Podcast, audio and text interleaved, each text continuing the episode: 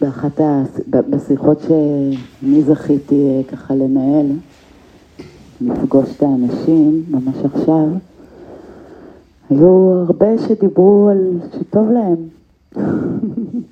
שהם פוגשים יציבות ומבינים את פירות התרגול, תרגול שרובכם צועדים בו כבר תקופה, שנים אפילו. ואז שמתי לב שבא אורח הספק המעכב. הוא פתאום בא ואמר, רגע, מה, לא פוגשים כאב? מה, לא יכול להיות שלא פוגשים. אולי משהו במה שעשינו פה לא,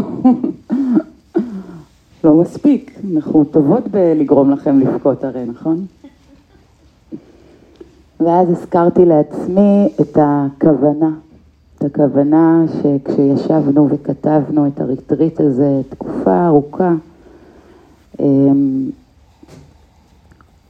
הכוונה הייתה זה שאי אפשר רק לפגוש סבל בלי לטפח את זרעי השמחה והמלאות. זוכרים את השיעור? ששם בעצם דיברנו על זה שתכנתן או, או בודה מציע לנו לטפח את הדבר הזה, את הרגעים האלה של האושר, של הוקרת הטוב, כדי שנוכל לפגוש את הסבל שלנו. אנחנו פוגשות הרבה אנשים שפוגשים סבל ואין להם בעצם את היכולת הזאת, ואני עוד ארחיב על זה, לפגוש את הסבל עם האנרגיה שיכולה לעטוף. זו בעצם המטרה של התרגול הזה, לזרוע עוד זרעים. אז אה, שיעור היום באמת התמקד, הוא המשך של כל השיעורים שהיו עד עכשיו.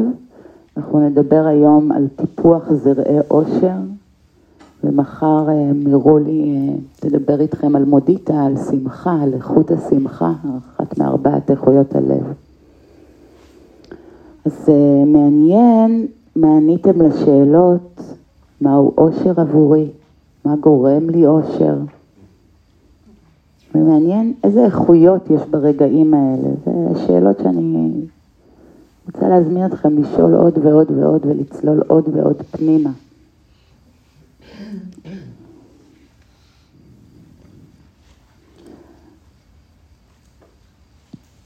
צריך לשים לב גם, האם מה שכתבנו באמת ביום יום גורם לנו לאושר. כשאני התחלתי להתבונן בתפיסת האושר שלי, אז אמרתי, כן, הילדים שלי עם אושר, בעלי, שצריך להגיד לו רגע תודה. שבזכות זה אני יכולה להיות פה. אה, הוא מקור לאושר, המשפחה שלי, חברים שלי. האם באמת ביום-יום אני מחזיקה בהבנה הזאת? האם באמת ביום-יום אנחנו מנכיחים את גורמי העושר בחיים שלנו? אתם יורדים לסוף דעתי? יש תפיסה, יש רעיון, אבל האם באמת ביום-יום יש לנו את הרגעים האלה שאנחנו מסתכלים ואנחנו אומרים, אה, אני מלאה, או שזה רק ברעיון? אנחנו נדבר על הדברים האלה ועוד, אבל אני, אנחנו, אני רוצה עוד לחזור, כן? אנחנו כל הזמן נוסעים אה, כזה קדימה וחוזרים קצת אחורה, ואני, ואני יודעת שאנחנו חוזרות על עצמנו, כי צריך לשמוע את הדברים האלה שוב ושוב ושוב. אז באמת בשיעור הקודם דיברנו על ההשתקקויות שלנו כדי להיות מאושרים, מסופקים, מלאים, בטוחים וחופשיים. השתוקקות לגוף רזה וכתוב, שכשר, שכשלעצמו זה רצון נפלא שהגוף שלי יהיה חזק או חטוב. השאלה אם בדרך אני סובלת, האם אני שופטת כל הזמן את הגוף שלי על זה שהוא לא מספיק, או שאני יודעת שאני צועדת ואני אגיע לשם. או השתוקקות להיות האימא הכי טובה, דיברתי על זה. האם בדרך להיות האימא הטובה שאני חושבת שאני רוצה להיות, או כל אחת פה, אימא או אבא, או בן אדם, דרך אגב, מי שלא אימא.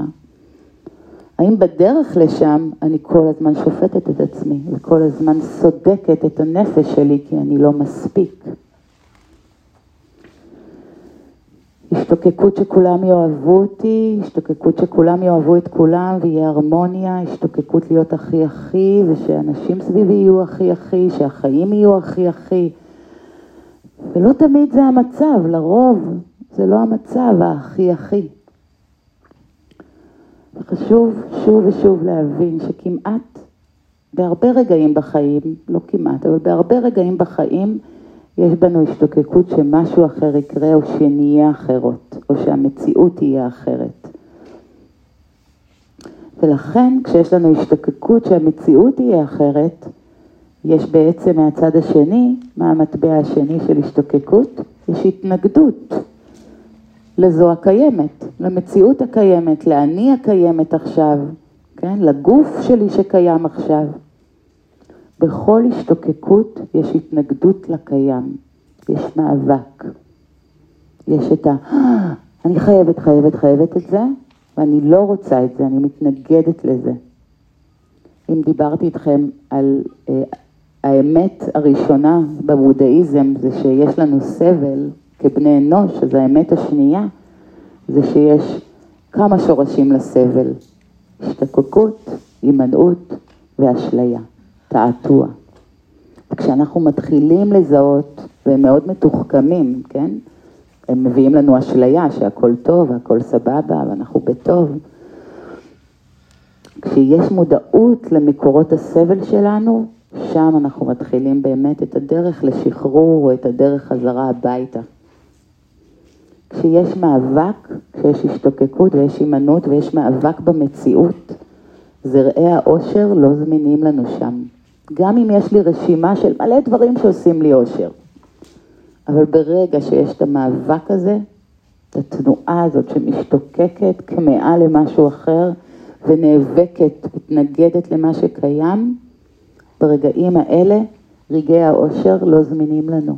ואנחנו צריכים לזרוע אותם כדי שהם כן יהיו לנו זמינים, כדי שהם כן יעלו לסלון. אבל בעיקר, וזה שורש הסבל השלישי, יש אשליה. יש המון המון אשליה. אשליה שאם יהיה שקט בחוץ, אז יהיה שקט בתוכי. אשליה שאם יהיה לי גוף חזק, חטוב, כל הבעיות ייעלמו ואני אוהב את עצמי ללא תנאי. שאם אני אעשה מספיק בוטוקס וניתוחים, אז אני ארגיש ממש ממש ממש טוב. לימדתי, אני מלמדת עכשיו בקורס מיינדפולנס, אה, עמידות במציאות משתנה, ובאה אליי מישהי, דיברתי איתם על השתקקויות, והיא אומרת לי, תקשיבי, כל החברות שלי עושות ניתוחים ובוטוקס, והן אומרות לי, למה את לא עושה את זה? מה, מה נסגר איתך? למה את לא עושה את זה? אמרתי לה, באמת, למה את לא עושה את זה? היא אומרת לי, נרה, הן לא מאושרות. הן כל הזמן, עוד ניתוח ועוד בוטוקס, הן לא מאושרות. אז למה אני צריכה את זה? היא, היא מבינה את, ה, את האשליה. אז יש המון המון אשליות בדבר הזה. אשליה שאם אני אהיה הכי הכי, אז באמת כולם יאהבו אותי. באמת, באמת, באמת כולם יאהבו אותי. וגם, אם כולם יאהבו אותי, באמת, אז אני ארגיש הכי הכי. אשליה שאם בעלי או הילדים או כל אדם בסביבה שלי, וכשאני אומרת שלי, תיקחו את זה לעולם שלכם, כן? שאם הם יהיו אחרת או יתנהגו אחרת, אז אני אשיג שלווה. האומנם? תתחילו לשים סימני שאלה על השקפות, ה... על התפיסות ועל השקפות עושר שלכם. אשליה שאם אני אתנהג בצורה מסוימת, או אהיה יותר כמו זו, או כמו זו, או יהיה לי חיים אולי כמו של זו, אז אני ארגיש יותר מסופקת. שאם אקבל יותר לייקים ויותר תגובות, אז ארגיש שמאשרים אותי, ואז אולי אני אהיה מאושרת. כל כך הרבה אשליות. ובעיקר יש את האשליה של הבריחה. של אני חייב את הדבר הזה, והאשליה פה זה שהאדם באותו רגע לא יודע שהחייבת הזה, החייב הזה שהוא צריך עכשיו, כל הנאות החושים שהוא חייב, חייב עכשיו, האשליה היא שזה מה האשליה היא ש, שהוא בורח, הוא לא יודע שהוא בורח מלא לפגוש. אומרים לי, מה רע לעבוד? אני עובד כל היום, אני מקבל הערכה, כן, אני עובד מצטיין. יש שם אשליה. כי הוא לא רוצה לפגוש הרבה פעמים. דרך אגב, שימו סימן שאלה על כל מה שאני אומרת, בסדר? זה תמיד הנחת העבודה שלי. שימו סימן שאלה על מה שאני אומרת, תבדקו את זה על החיים שלכם.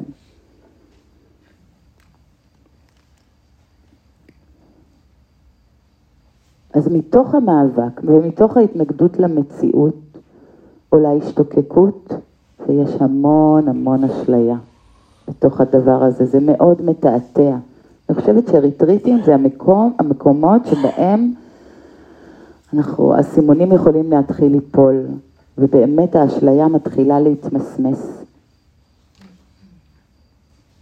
הדרך לחופש, או החזרה לחופש, הפנימי, טמונה בלשחרר את המאבק במציאות ולהתעורר מהתעתוע, מהאשליה.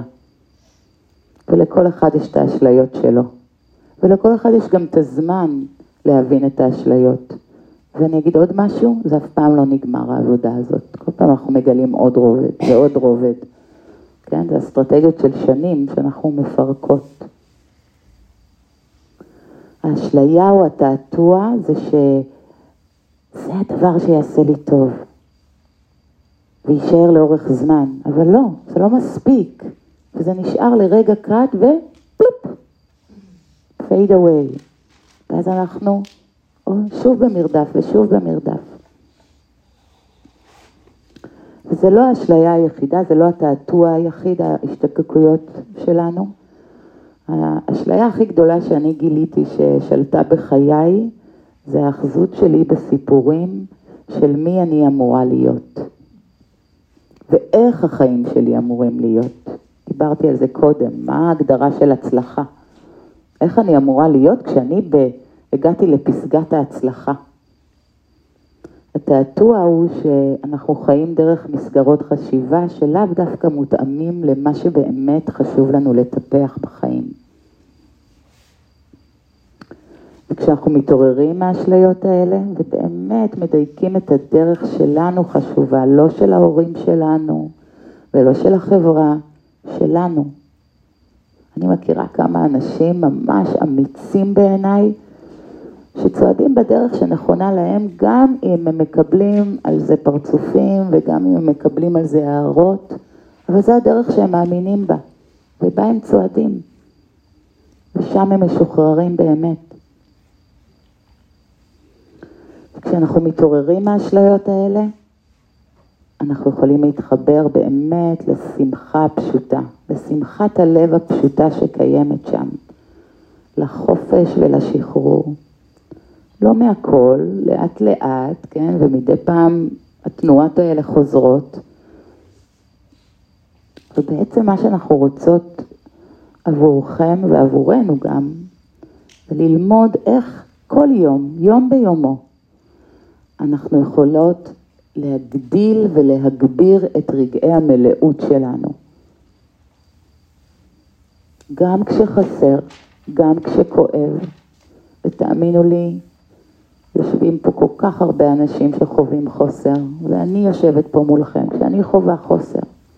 והאתגר הוא, וכל אחד חווה חוסר אחר.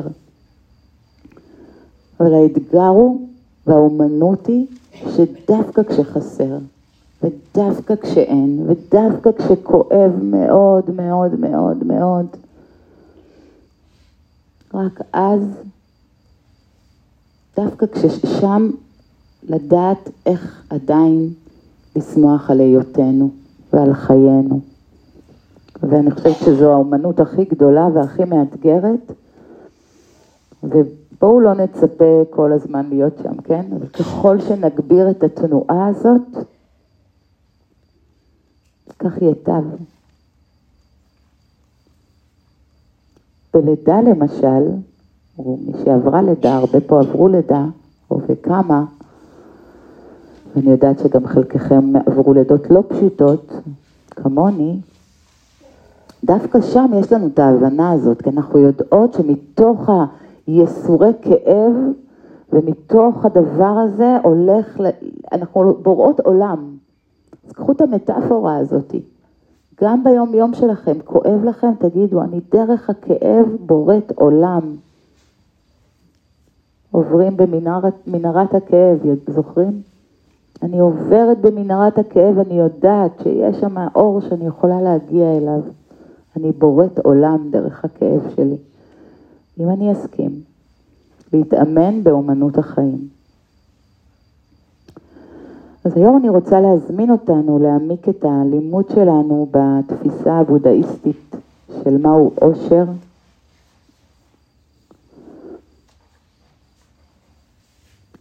אני רוצה להזמין אתכם לכמה רגעים להניח רגע את המחברות, את העטים, מה שאתם אוחזות ואוחזים בו, ולקחת עוד רגע לעצום עיניים. תראו איזה יופי הגוף שלכם כבר מסונכרן עם ההנחיה הזאת של לעצום עיניים. ניקח כמה רגעים להביא את אה, תשומת הלב אל הנשימה ולהרפות מעט את הגוף.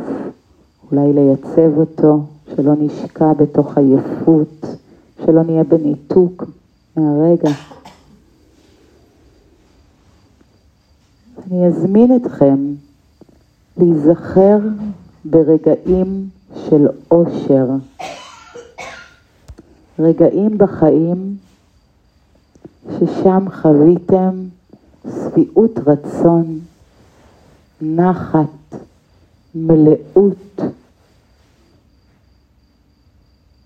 תנו לזיכרונות שלכם לעלות מהלא מודע, לזיכרונות האושר שלכם לצוף עכשיו.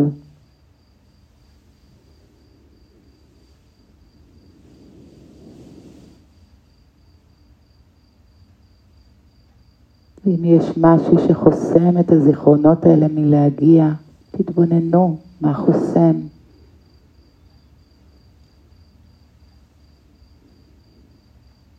תבדקו מה היה שם בזיכרונות האלה שאפשר את הרגעים של המלאות.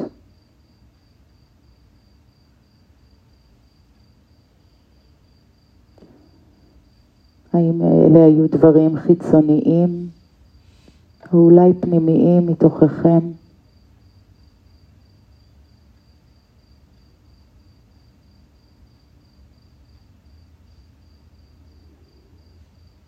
שימו לב להשפעה של הזיכרונות האלה ברמת הגוף שלכם, ברמת הרגשות.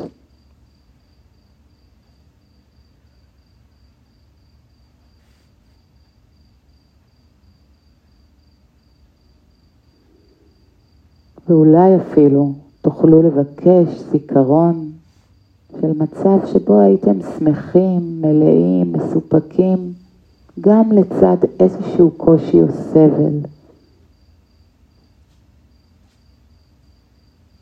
אפילו רגע שבכיתם וצחקתם באותו זמן. איזה איכות הייתה שם?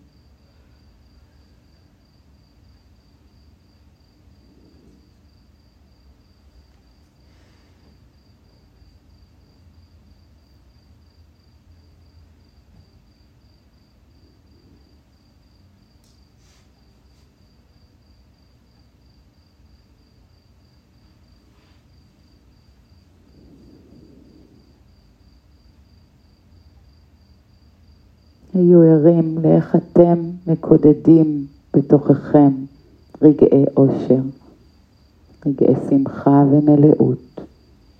למה אתם זקוקים כדי שהרגעים האלה יחיו בתוככם.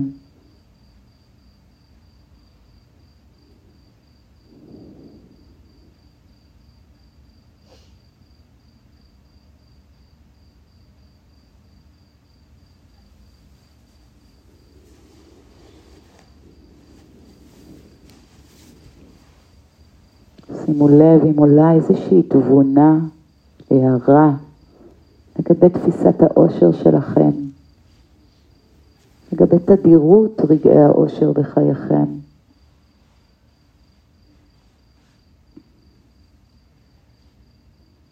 תבדקו האם מדובר בהנאות רגעיות שתלויות בגורמים חיצוניים, או שמא משהו שמגיע מבפנים, מתוככם,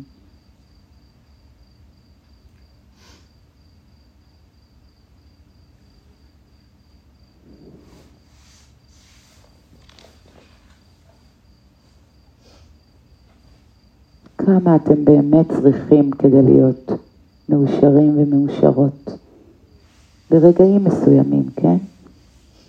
כמה אתם צריכים שיהיה במציאות כדי להרגיש מסופקים ומסופקות.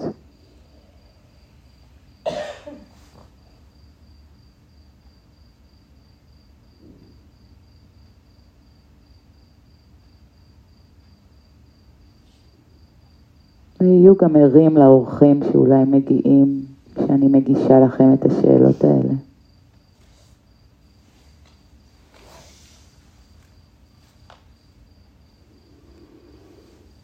אז בואו עם החיוך שיש על פניכם, נפקח עיניים.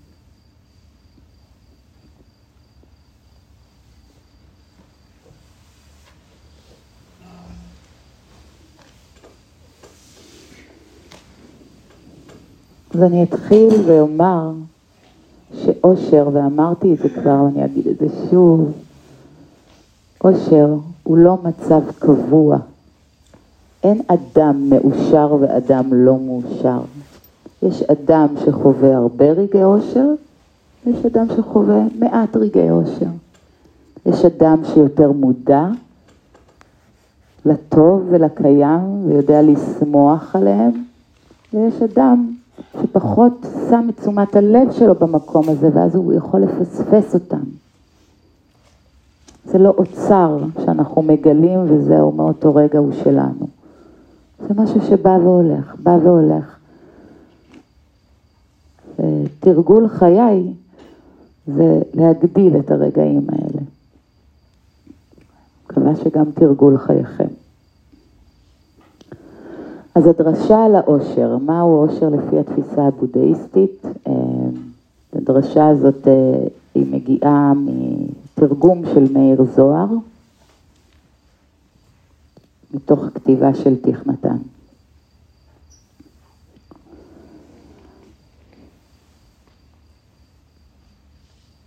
אז מספרים שבודה שכן באיזשהו מנזר בחורש שנקרא ג'אטה, ומאוחר בלילה הופיע מלאך שאורו ויופיו מילאו את כל החורש בזוהר, באור.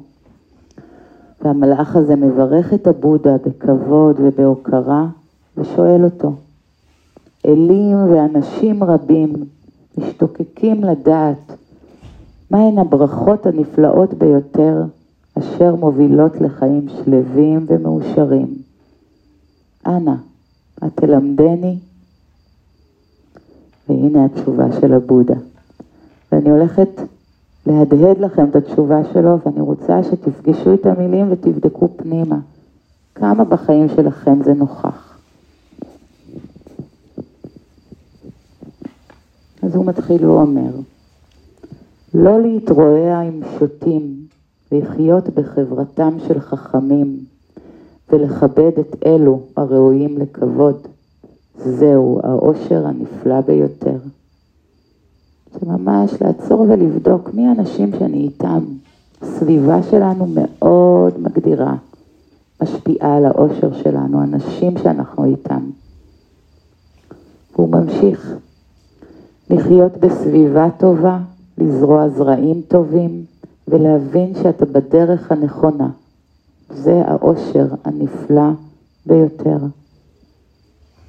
המשפט הזה הוא ממש מתכתב עם כל מה שאנחנו מדברים. תזרעו זרעים ותדעו שאתם בדרך. אל תראו רק את הסוף, תהנו מהדרך. להיות מסוגל להתפתח וללמוד, להיות מיומן במקצועך או באומנות שלך, ולתרגל תשומת לב ותרבות דיבור באהבה. זהו האושר הנפלא ביותר. תבדקו כמה אתם מסופקים, כמה אתם מסכימים להתפתח וללמוד. יש לי הרגשה שאתם מסכימים אם אתם פה. כמה אתם מתרגלים תרבות של דיבור באהבה, בתרגול, ממש ברמת תרגול, בעצירה והשעיה ובחשיבה, מה יוצא לי מהפה.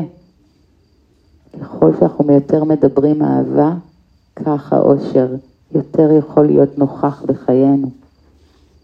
והבודה ממשיך, נותן לנו ממש מתכון. וזה מרגש אותי בצורה יוצאת דופן. להיות מסוגל לשרת את הוריך ולתמוך בהם, להוקיר ולאהוב את משפט, משפחתך,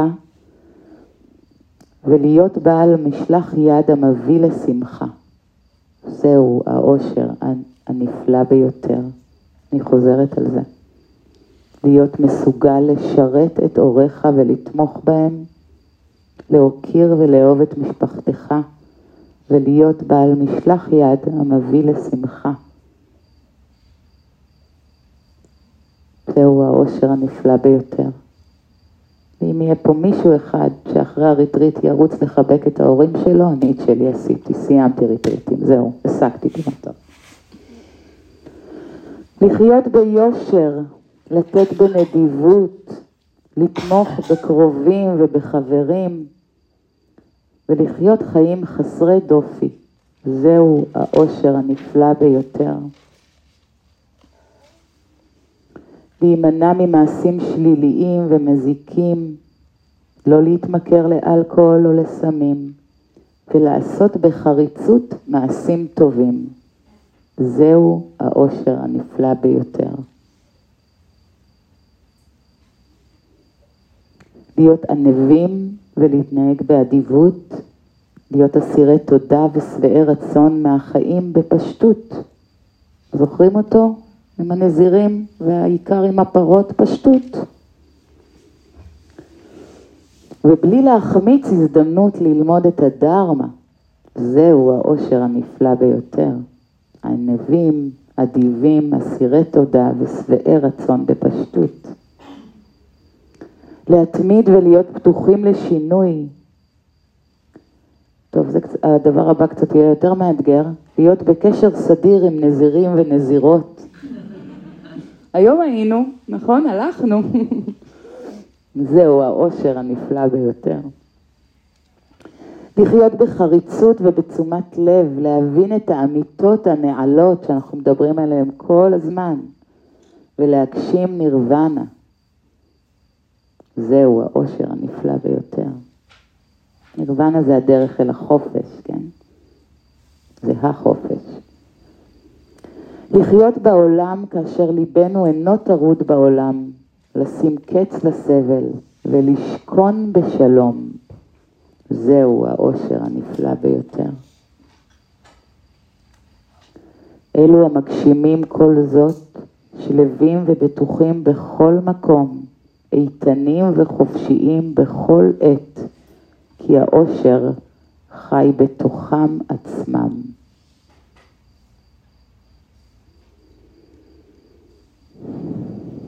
וכשאני למדתי את הדרשה הזאת ממש נבהלתי. כאילו, רחת זה מתכון לאושר, מה, כל זה, איפה יש זמן? אז לא, לא חייב את כל אלה, אבל ככל שנגביר יותר, כך ייטב לנו יותר בחיים, ככל שנעשה יותר את התנועה הזאת, אז כך ייטב לנו יותר.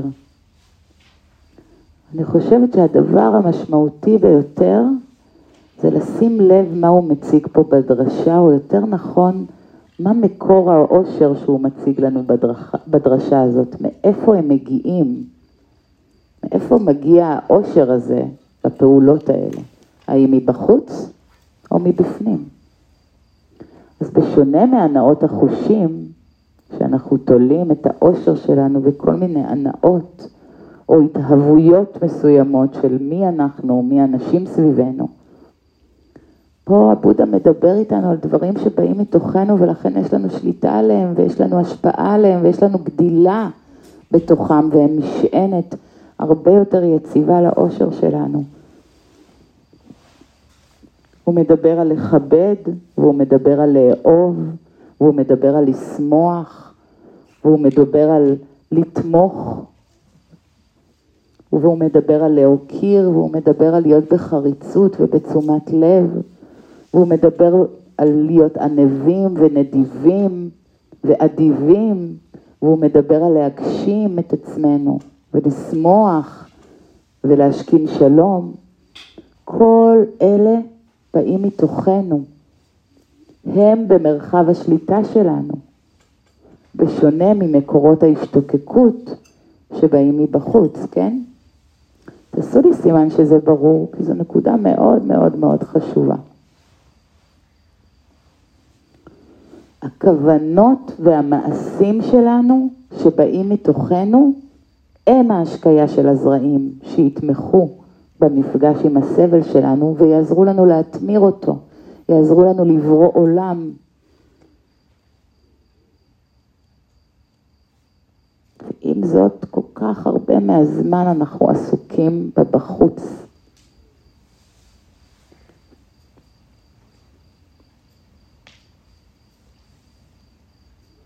וזה יהיה מעניין עם איזה החלטות או פעולות תסכימו לצאת מהריטריט הזה, כדי להרחיב את הזריעה וההשקיה של זרעי העושר שלכם.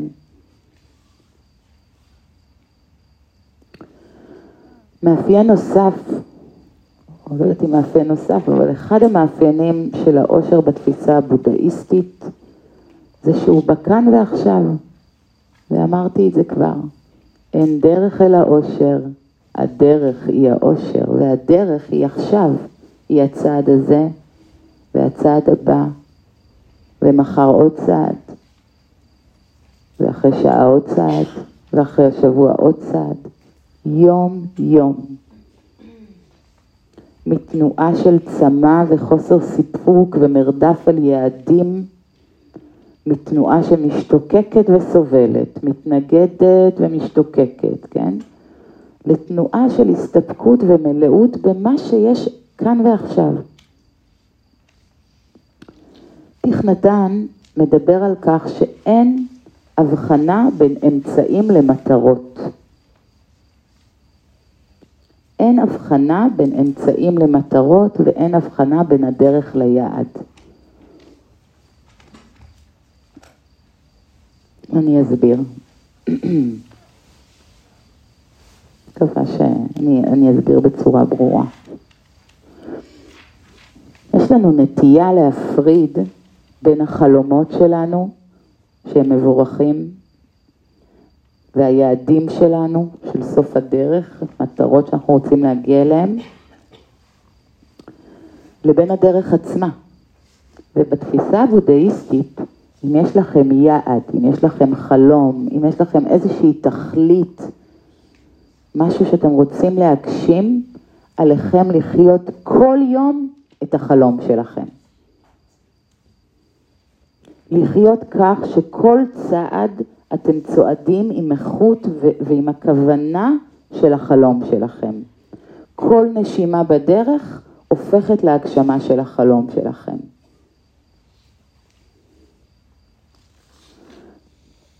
למעשה, בדרך הזאת, החלום שלנו לא מרחיק אותנו מההווה, והרי בפער הזה שם מתחיל הסבל שלנו, כי יש משהו שאנחנו רוצים ואנחנו לא שם, אז אנחנו סובלים.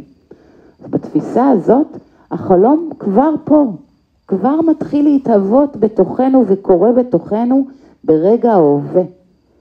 ואתם יודעים מה החלום שדי משותף לכולנו? אתם לא יכולים לענות לי. מעניין שאני ממשיכה לשאול אתכם שאלות. זה החלום להיות מאושרים. אין אדם שלא רוצה להיות מאושר ומסופק ובנחת. אנחנו באים לעולם עם רצון מאוד מאוד עז באהבה, ורצון להיות שמחים ומאושרים, אבל גם עם מלא פחדים, עם פחד עמוק. והמטרה שלנו זה להגשים את החלום הזה. אז אם החלום שלכם זה להיות שמחים ומאושרים, אולי תטפחו את האושר הזה היום. ואם החלום שלכם זה להיות מנחות או מטפלות מצליחות, אני יודעת שיש פה כמה, אז תהיו מנחות ומטפלות ובנות אדם טובות לעצמכם היום. ככה החלום שלכם יתהווה מרגע לרגע. ואם החלום שלכם הוא רווחה כלכלית, הוא בית גדול, כן? תשאלו את עצמכם, כי מה אני אשיג שם? אני אשיג סיפוק. תחיו את הסיפוק היום. אם החלום שלכם להיות חופשיים, אל תחכו ליעד. תחיו את החלום הזה, והוא יגדל ויגדל ויגדל. אם החלום שלכם זה להיות משמעותיים, תעשו משהו משמעותי היום, ותעשו משהו משמעותי קטן מחר, ותעשו עוד משהו משמעותי עוד שבוע. תחיו. תהיו בהוויה של החלום שלכם. יורדים לסוף דעתי?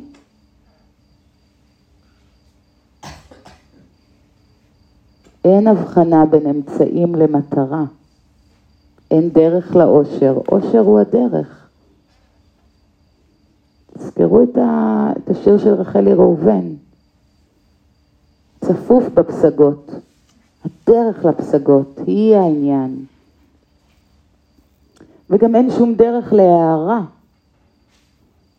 הערה היא הדרך. כל יום יכול להיות לנו אור, ועוד אור, ועוד תבונה, ועוד הבנה. זה, זה החיים, זו הדרך. יהיה מאוד משעמם אם נשיג הכל ולא נחיה את הדרך. זה סיפור ממש ממש חמוד של תכנתן, שהכותרת שלו זה היעד שלכם מצוי בכל צעד. והוא מספר כך: לפני מספר שנים ביקרתי בהר וואטאי, לא יודעת אם אומרים את זה ככה, בסין, עם כמה מתלמידיי הנזירים ועם חברים. זהו יעד פופולרי לעולי רגל ולתיירים, ויש שם יותר מאלף מדרגות, אלף מדרגות שמובילות לראש ההר. אבל המטרה שלנו לא הייתה להגיע לפסגה. המטרה שלנו הייתה לגעת בשלווה, ב... לגעת בשלווה ובשמחה בכל צעד. אני זוכרת ההליכה בבירור. נשמתי פנימה כשצעדתי צעד אחד למעלה, ונשמתי החוצה כשצעדתי את הצעד הבא. אנשים רבים התנשפו בכבדות כשעקפו אותנו, והסתובבו לאחור כדי לראות מי זה שהולך כל כך לאט. נהנינו מכל צעד. מפעם לפעם עצרנו כדי ליהנות מהנוף, וכשהגענו לפסגת ההר, לא היינו עייפים בכלל. היינו מלאי אנרגיה, רעננים ומוזנים מהטיפוס. הוא ממשיך וכותב, וזה סיפור בעיניי מדהים, כי הוא מטאפורה לכל מה שאנחנו מדברים עליו. כי אלה שרודפים, כשהם כבר מגיעים ומגשימים את החלום, כבר עייפים ומרוקנים, ואולי אפילו השאירו אחריהם שובל של דברים לא טובים, אולי כבר פגעו במערכות יחסים, או בגוף שלהם, או בעצמם. אנחנו רוצים ליהנות מהדרך, וכשנגיע לפסגה, נהיה מלאי אנרגיה ורעננים. והוא ממשיך וכותב, כשבני אדם פיתחו את היכולת ללכת ולרוץ בפעם הראשונה, היה זה כדי לרדוף אחרי משהו או כדי להימלט ממשהו. האנרגיה הזאת של רדיפה והימלטות טבועה עמוק בכל תא בגופנו, זה, זה הטבעה, אה, הטבעה אבולוציונית, כן, הישרדותית. אבל בימינו לא קיים יותר אותו צורך לצוד, להילחם או לברוח מסכנה. ובכל זאת, אנחנו עדיין הולכים עם אותו סוג של אנרגיה, לרדוף או להימלט, fight or flight. התפתחנו מהומו אירקטוס להומו סטריאנס. איך? למה אתם מדברים? לא הבנתי. מה, מה לא ברור? שתיקה סתם, תודה. ספיאנס. ועכשיו יש לנו הזדמנות להפוך להומו קונשנס, מין מודע וער. המין הזה ילמד איך ללכת בחופש. הליכה בשלווה ובחופש היא דרך נפלאה להביא את הממד המהותי לתוך הממד ההיסטורי. זו הדרך לאמן את עצמנו לא לרוץ.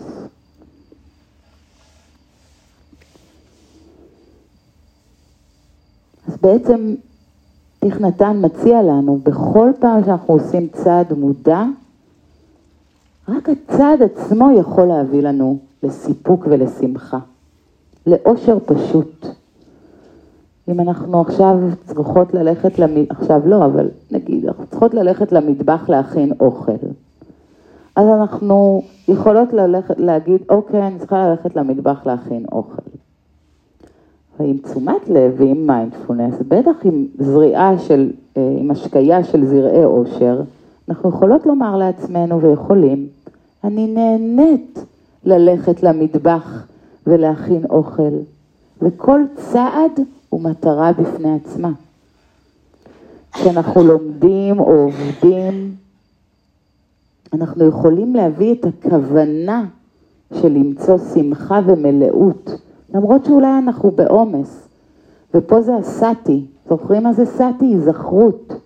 אנחנו יכולים להיות בעומס של משימות, מי כמוני מכירה את זה והרבה מכם מכירים את העומס של המשימות שמאוד מהר מוציא אותנו מהאיזון שלנו וגורם לנו קצת להיות לחוצים ואולי תגובות לא נעימות כלפי הסביבה וכלפי עצמנו.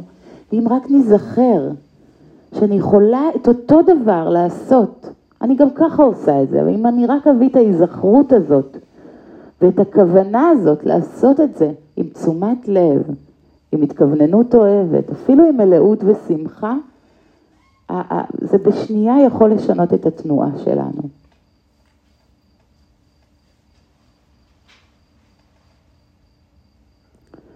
זה מאפשר לנו להיות בהוקרת תודה על, על בכלל היכולת לעשות את זה, או להתחבר לכוונה של למה לעשות את זה. יש הרבה חייו בחיים, ואם נתחיל בדרך הכוונה שלנו לשנות את ההתכווננות שלנו בעשייה, כבר נוכל להרגיש מלאים ומסופקים. היה איזה, איזה ערב, השבוע, שבוע, כן, שבוע, שבוע שעבר, שלא, שבוע שעבר, לא זוכר. שעמוס בעלי אומר לי, נרה, מה, מה קורה? רק לפני איזה יומיים שלושה היית ככה, מה, את, את כל כך אה, מפנקת אותי, עושה לי, מכינה לי. מה, מה קרה? אמרתי לו, האמת, ראיתי סדרה שבעל של מישהו נפטר, ואני כל כך מודה לך שאתה בחיים. ועכשיו יכול להיות שאני אחזור מהריטריט וזה לא ימשיך, כן? ובאמת הרגעים האלה שאנחנו לא צריכים לעמוד על סף תהום או סף כאב עצום כדי להעריך, אנחנו יכולים להעריך כבר עכשיו את האנשים שסביבנו, את זה שיש לנו את האפשרות בכלל לעשות למען מישהו אחר. ובעומס החיים אנחנו לפעמים שוכחות את זה. עם מיינדפולנס ועם קשיבות ועם איכויות הלב, בכל צעד נוכל למצוא יופי, נוכל למצוא הנאה ולמצוא שמחה.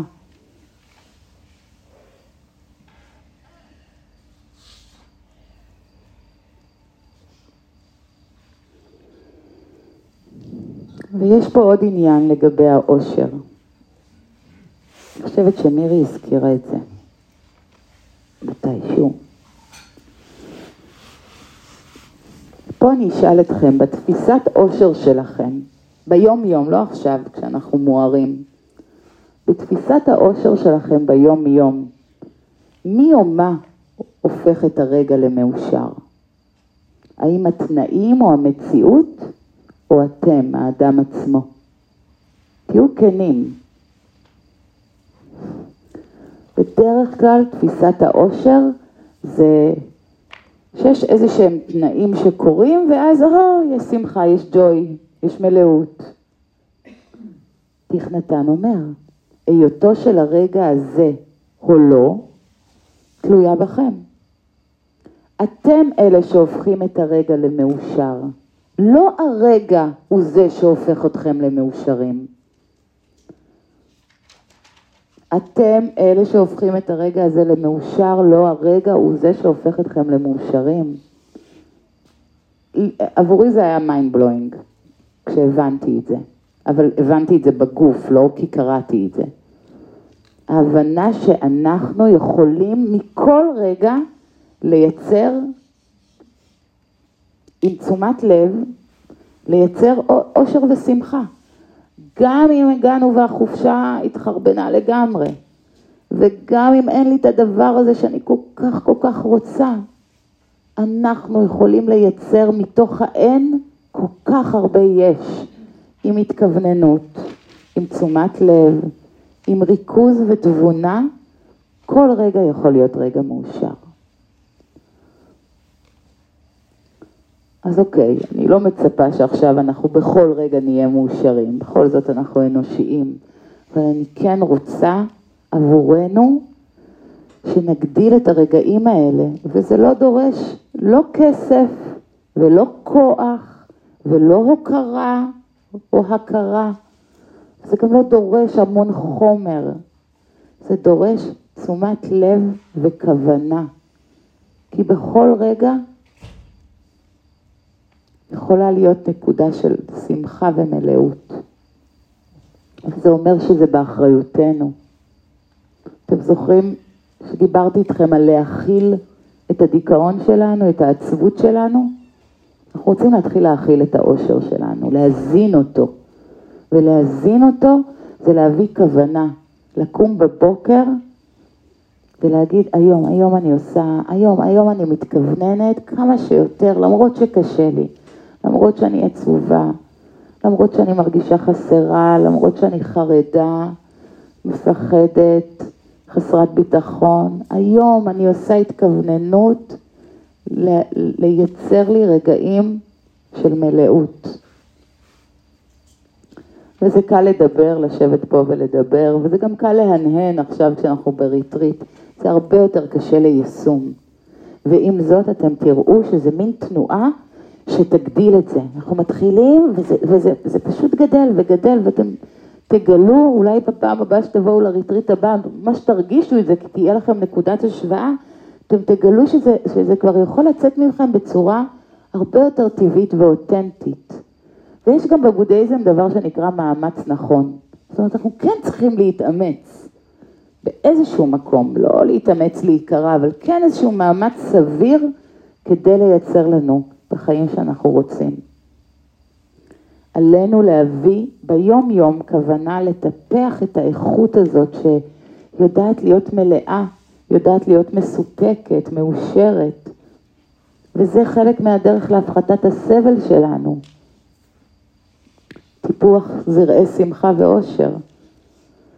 וזה לא רק חלק מהדרך, זה תנאי לדרך, כי אנחנו לא באמת נוכל לגעת בסבל שלנו.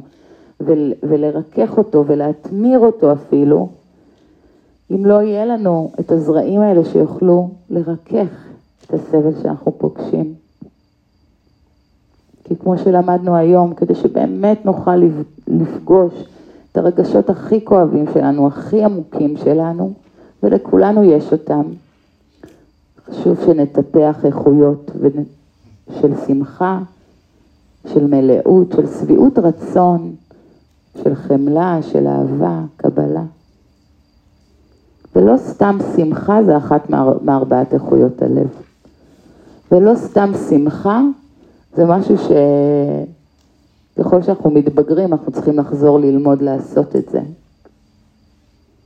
אז אפשר בגיל 40 להביא תאומות כדי ללמוד איך עושים את זה, אבל לא חייב, באמת, זה לא המלצה לכולם.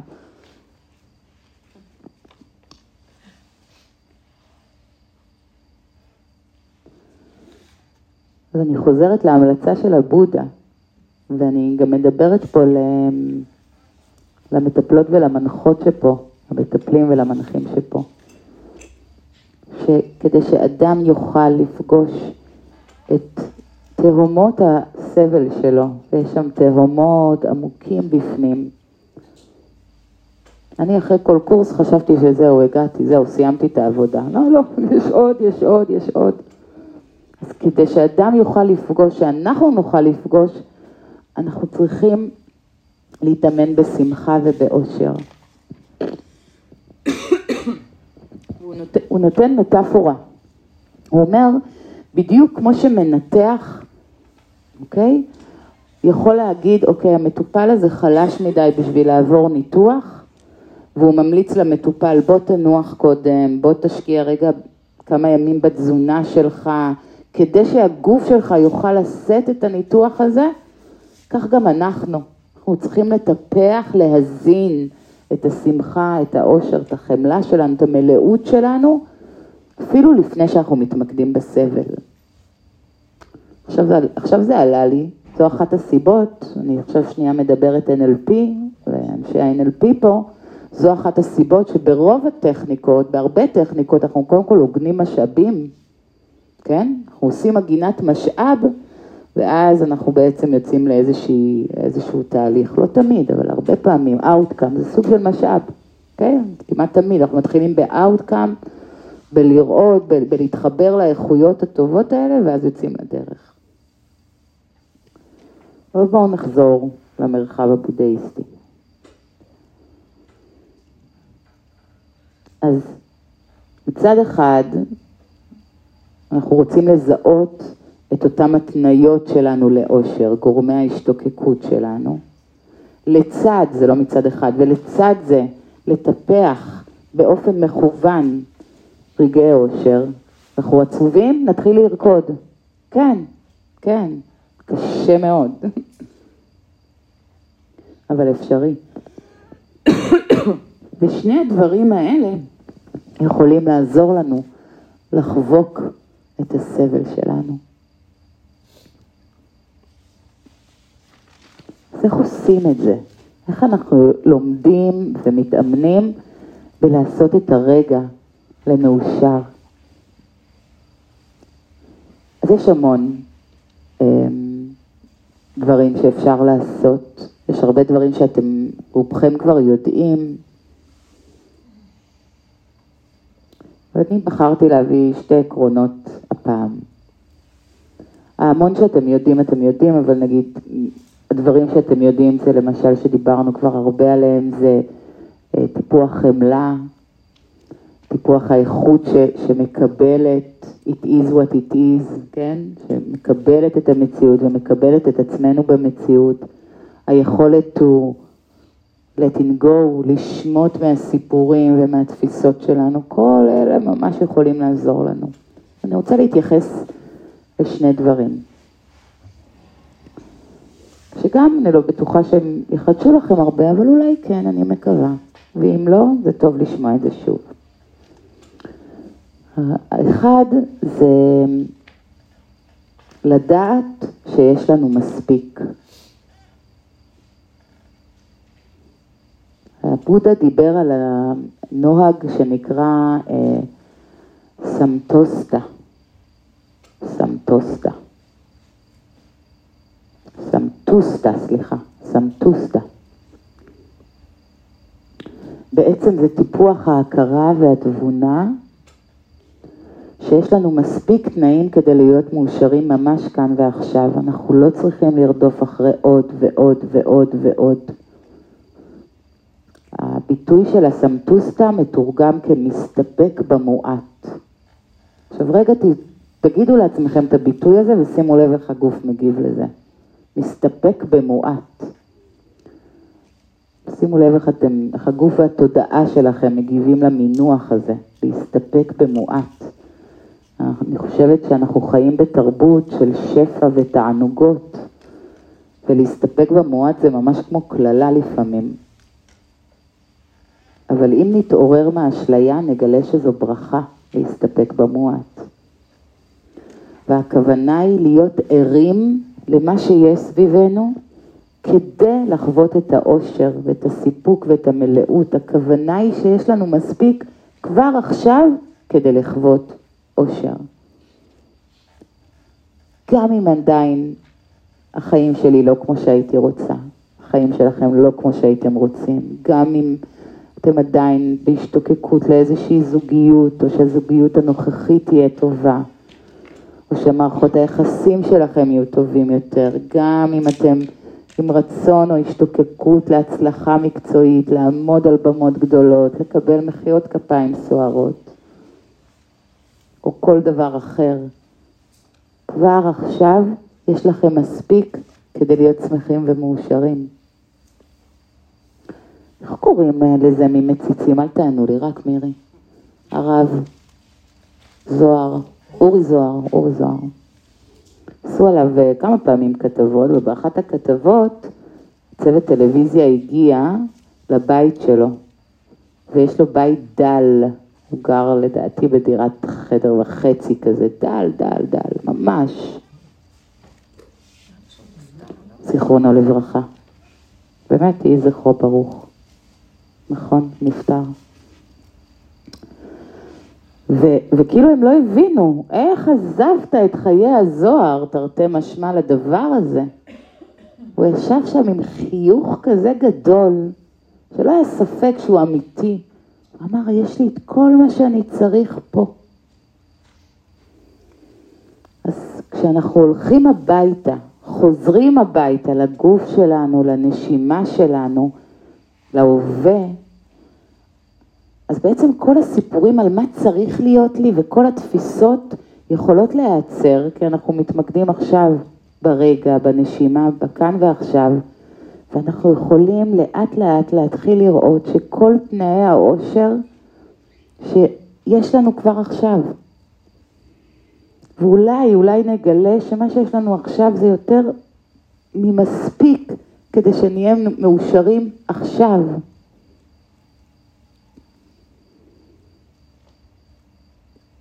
חשוב שנפסיק לרוץ אחר, אחר הדברים, כי הרי כבר הבנו שגם אם נקבל את האובייקט של ההשתוקקויות שלנו, נרצה לרוץ עוד ועוד ועוד ועוד. תכנתן אומר, הבית הקטן שלי מספיק טוב, אני לא צריך יותר גדול. יש לי הרבה חלונות, והנוף כל כך יפה. יש לנו מספיק תנאים להיות מאושרים עכשיו.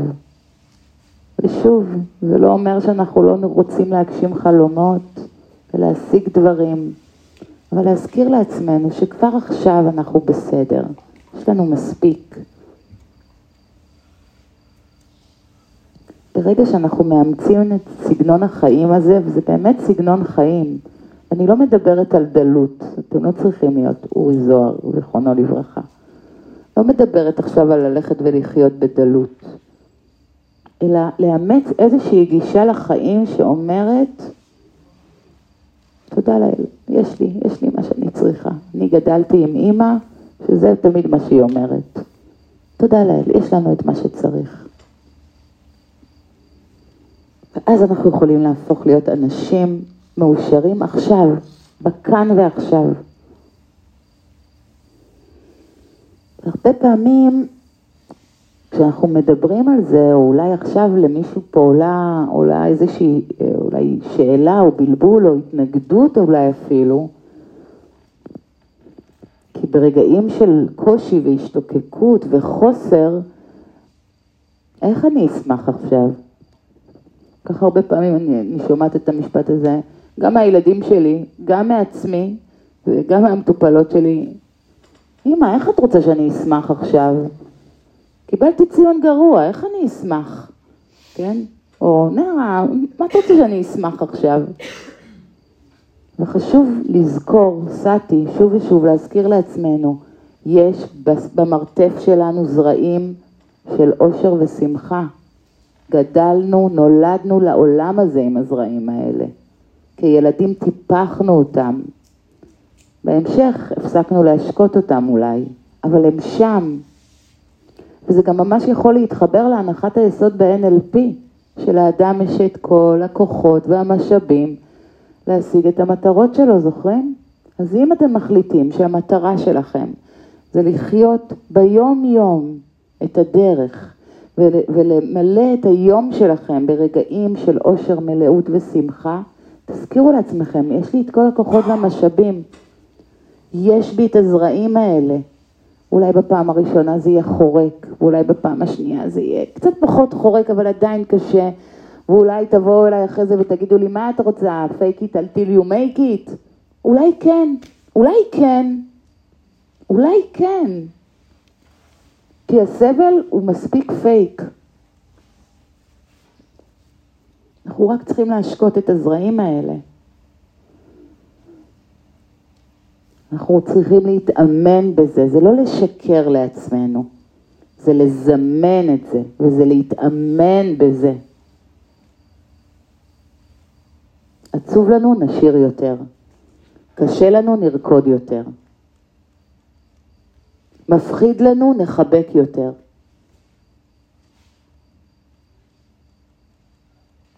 אז כמו שאנחנו מכווני מטרות, אני מזמינה אותנו להיות מכווני דרך.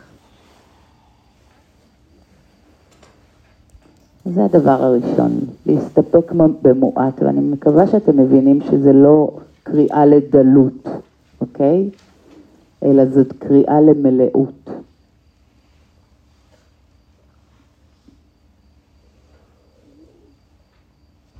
ואם מתעוררות לכם שאלות בכלל, בכל השיעורי דרמה תרשמו אותם, אנחנו נענה עליהם בריטריט הבא.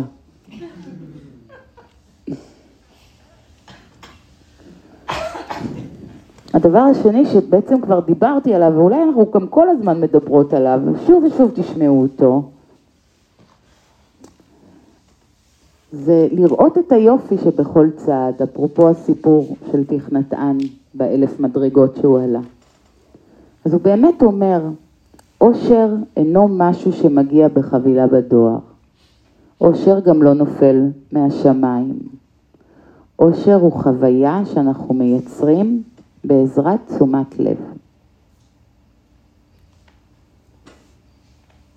עושר אינו משהו שמגיע בחבילה בדואר, הוא גם לא נופל מהשמיים, הוא חוויה, וגם לא משהו קבוע אם זה חוויה, כן? הוא חוויה שאנחנו מייצרים בעזרת תשומת לב.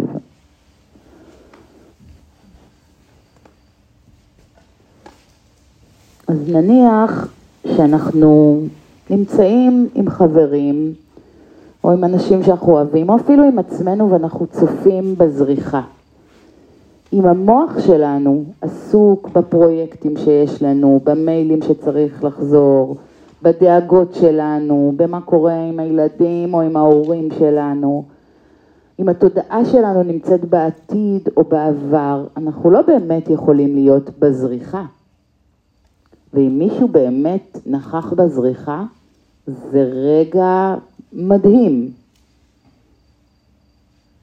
אנחנו לא באמת יכולים להיות בזריח, ליהנות מזריחה יפה או מעץ מהמם, כי תשומת הלב שלנו חסרה, היא לא נמצאת בהווה. אנחנו לא באמת במיינדפולנס. זכיתי להיות עם אה, בעלי וחברים אה, במופע זריחה במצדה של מרק אליהו הגאון, ו, וממש הייתה את הזריחה, ו, ו, והיו שם כל כך הרבה אנשים שביימו את הרגע. כאילו ממש ראיתי מלא מלא, זה בעיקר הבנות, מבקשות מה, מהבעלים או מהבני זוג שלהם לצלם אותם. ואז, לא, אבל לא ככה, אבל, ואז הן בודקות אם זה בסדר, אבל לא, אתה צריך מהזווית הזאת. ובזמן הזה, מה קורה? יש זריחה, אבל הם לא בזריחה. הם באינסטגרם. אז אם אנחנו לומדים באמת וממשיכים לטפח את הדרך הזאת, לא מריטריט לריטריט, כל יום, וגם עשר דקות ביום, וגם תרגולים לא פורמליים, וגם רק ההתכווננות היא, היא מספיק טובה, אבל כמובן אני כן מציעה לכם לתרגל במדיטציות. אז אם אנחנו יודעים לחזור הביתה, לשאיפה ולנשיפה, יודעים לחזור לאיזושהי נשימה עמוקה שמביאה לנו חיים, אז זה מביא אותנו באמת להנכיח אותנו לחלוטין ברגע הנוכחי. אתם יודעים מי האשפים שיודעים לזהות אם אנחנו עכשיו כאן או לא כאן? ילדים. בדיוק למה אני ממשיכה לשאול אתכם שאלות, אני כאילו נותנת לכם פיתיון. סליחה, זה ההרגל שלי. נו, ממש אה, ילדים. כך הרבה פעמים, אה, לאחרונה מיכאלה ועמנואל, כזה, ממש מזיזות לי את הפנים כדי שאני אשים לב אליהם, והן אומרות לי, אמא, איפה את? כאילו, הן שמות לב לזה. או אם נגיד אני אומרת להם משהו, מבקשות משהו, זה, זה קטע מדהים. אז מיכאל, מיכאלה אומרת לי, אמא, אז עכשיו תגידי את זה עם חיוך, טוב? תגידי את זה עם חיוך. אפשר ללמוד מהילדים. מי שרוצה, מי שרוצה לשמור על הבנות שלי שבוע כדי לטפח זירי אושר, מוזמנת. אז לא, לא צריך באמת הילדים, הם באמת תזכורת, עבורי הם תזכורת. ובעצם התרגול של הנשימה שלי בתחילת הדרך היה נראה רק, אוקיי, אני מפעילה את מערכת ההרגעה, אני נושמת, אני לא הבנתי עד כמה הדבר הזה כל כך מהותי בלעזור לי להחזיר את עצמי הביתה, לכאן ועכשיו, ודווקא ביום יום שהוא כל כך כל כך טרוד ומטריד. כשאנחנו ברגע הנוכחי, בזריחה, או בכל פלא שקורה, בכל רגע יכול, אנחנו יכולים למצוא פלא. אז אנחנו יכולים להשתחרר מהעבר שמביא לנו סבל, מהדאגות על העתיד שמביאות לנו סבל, מהפרויקטים שלנו, ואז הגוף והנפש שלנו הם אחד.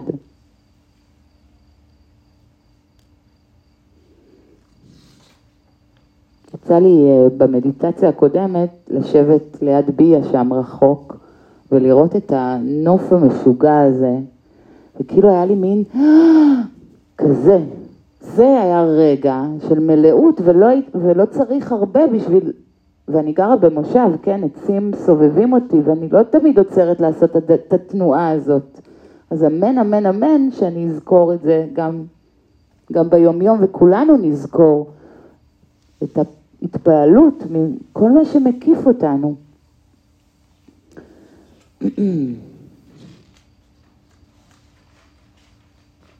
מיינדפולנס עוזר לנו להיות נוכחים לחלוטין כדי להיות בהתבוננות וליהנות מהפלא שסביבנו. אני אתן עוד דוגמה. אתם נפגשים עם חבר שלא פגשתם אותו הרבה זמן והוא בא לבקר אתכם, חבר, חברה, הוא יושב איתכם ואתם שותים כוס תה ביחד, אם אתם קשישים כמוני, או משהו אחר. אם אנחנו במיינדפולנס, בנוכחות בהווה, אנחנו באמת נוכל להיות עם החבר שלנו, כדי שזה יהיה זמן שלא נשכח. כשנהיה איתו, נהיה איתו, נהיה ברגע, ולא נחשוב על שום דבר. תאמינו לי, הטרדות יחכו לכם כמו שומרי סף ברגע ש- שהרגע הזה ייגמר. אנחנו לא חושבים על העסק שלנו כשאנחנו הרגע, באותו רגע איתו, או על הפרויקטים שלנו, אנחנו ממקדים בגלל זה מיינדפולנס זה המון עבודה של ריכוז ומיקוד, אנחנו ממקדים את האנרגיה שלנו, את תשומת הלב שלנו, ברגע הזה, בלשתות את הכוס תה ולהיות עם החבר שלנו ולהקשיב לו, ולהקשיב לנו כשאנחנו איתו. מיינדפולנס עוזר לנו לטעום שמחה. הוא מאפשר לנו לחוות את הרגעים בצורה עמוקה יותר. כמו שאתם כבר יודעים, האנרגיה זורמת למקום שבו תשומת הלב מתמקדת, נכון? וזה אפילו להתחיל לשים לב, איפה תשומת הלב שלי? האנרגיה תשתנה כשנתחיל להפנות את פנס תשומת הלב שלנו למה כן יש במקום למה אין, נכון? למה כן טוב בבני הזוג ובנות הזוג שלנו, בחיים שלנו, בנו, מאשר מה לא טוב. אנרגיית המיינדפולנס יכולה לעזור לנו להתמקד בחיים שלנו ואיך נכון לנו לחיות במקום להשוות את זה, אותנו לכל כך הרבה אנשים, ותמיד כשאנחנו משווים אנחנו יוצאים במינוס. תמיד. דרך אגב, גם אם אנחנו משווים ואנחנו חושבים שאנחנו יותר טובים מזו שאנחנו משווים אליה, זה עדיין מינוס. כי זה בהשוואה ל... לא התכוונתי להיכנס לזה. אז נחזור. אז גם פה בריטריט, כשנביא את הנוכחות שלנו לכאן ועכשיו, למיקוד בנשימה, נוכל לגלות פלא סביבנו ובתוכנו. נוכל לחוות רגעים של שמחות פשוטות, של יופי, של הוקרת הטוב. מצד שני, אנחנו יכולים להיות פה ואפילו להרגיש מאוד רגועים, אבל אם נהיה כנים, התודעה שלנו נמצאת בכלל בבית, או בסוף הרטריט, או איך אני, איזה פוסט אני אכתוב בסוף הרטריט, או מה אני אגיד למשפחה שלי. עליתי עליכם. או בפנטזיות. הרבה פעמים אני, אני עושה, אני, אני מעבירה תרגולי מיינדפולנס, ויש מישהי שאומרת לי, יואו, היה לי מדהים, וכשאני שואלת אותה, מה היה לך מדהים?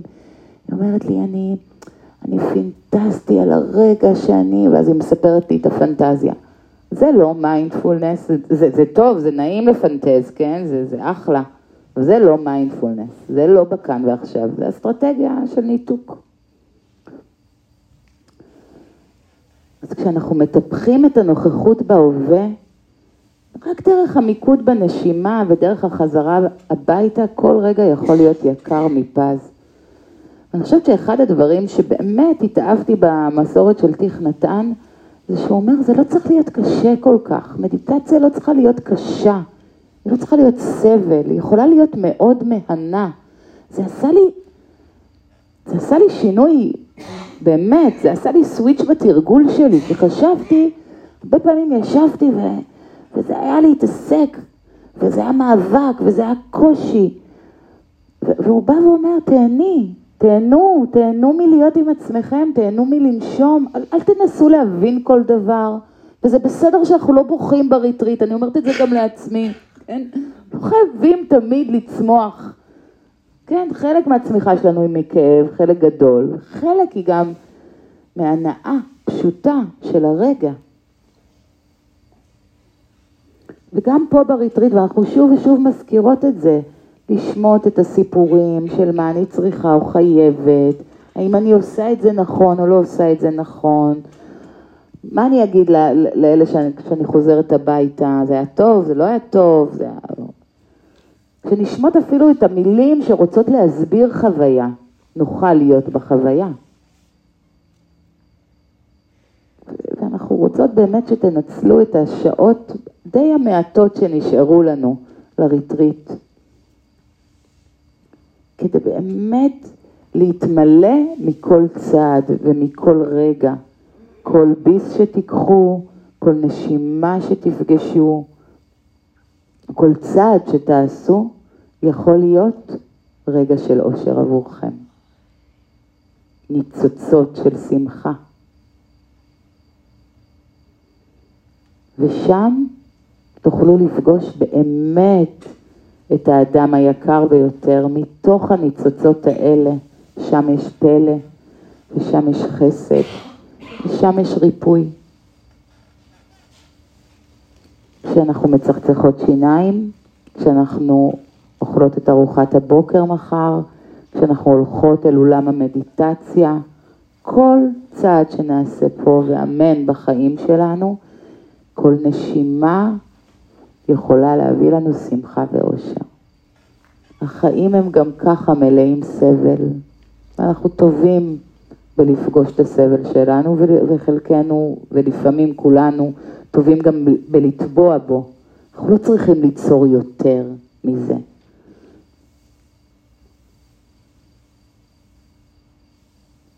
וזה לא רק להיות נוכח בהווה, אלא להיות עם הסאטי, עם ההיזכרות וההבנה שיש לנו די והותר לאושר ברגע הזה.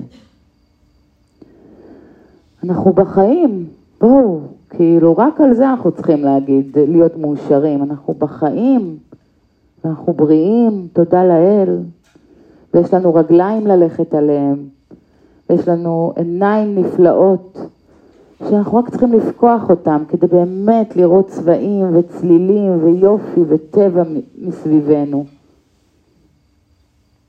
בספר שלו, תכנתן, נותן את הדוגמה של הצדפות שבקרקעית הים. הוא אומר, הצדפות בקרקעית הים, הן לא זוכות לראות את השמיים הבהירים והכחולים, את אור היום או את ניצוץ הכוכבים באור הלילה.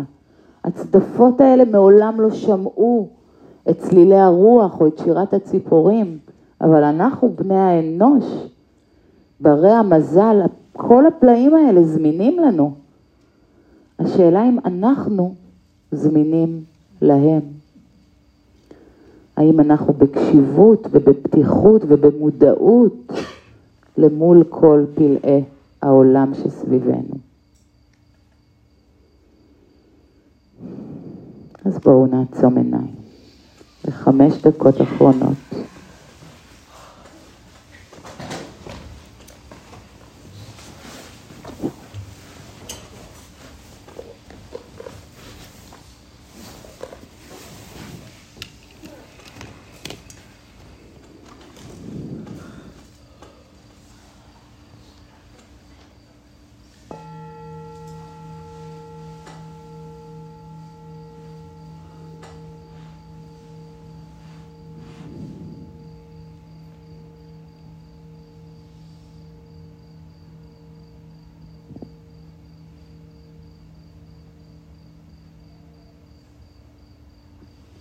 ונשימה פנימה, אני מודע, אני מודעת לתחושת השמחה שבתוכי. בנשימה החוצה, אני מחייכת לתחושת השמחה שבתוכי.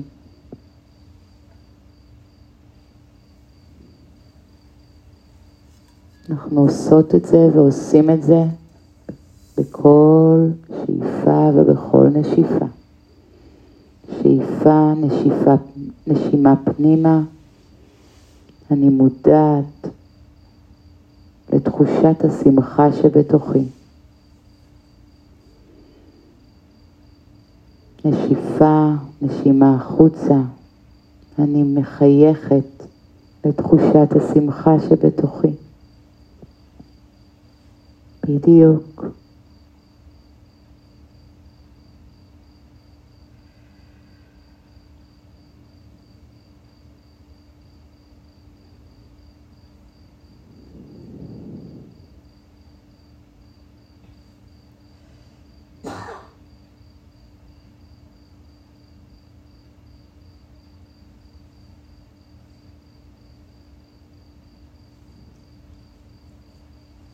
ושוב ושוב, שאיפה מודעת לתחושת השמחה שבתוכי.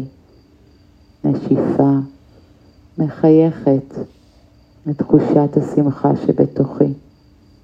גם אם עייף עכשיו, גם אם לא בא לי וכואב עכשיו, אנחנו רוצים להתאמן בהשקיה של זרעי השמחה. אין דבר יותר חשוב מהאושר שלנו, מהרגע הזה. שאיפה מודע, מודעת לתחושת השמחה.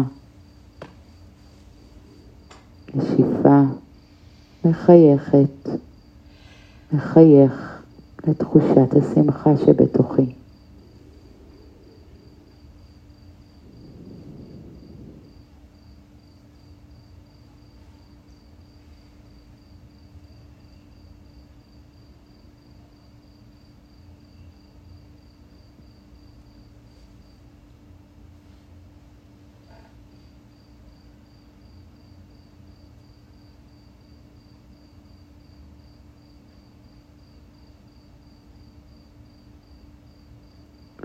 שאיפה, נשימה פנימה, אני מודעת לתחושת המלאות שבתוכי, אושר ומלאות. נשיפה, נשימה החוצה, אני מחייכת לתחושת המלאות שבתוכי. יש לנו די והותר כבר עכשיו. תזכירו לעצמכם, יש לי נשימה, יש לי חיים.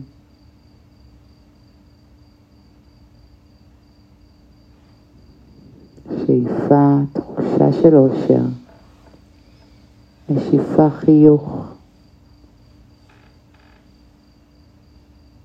יש לנו די ואותר, יש לנו נשימה, לנו חיים.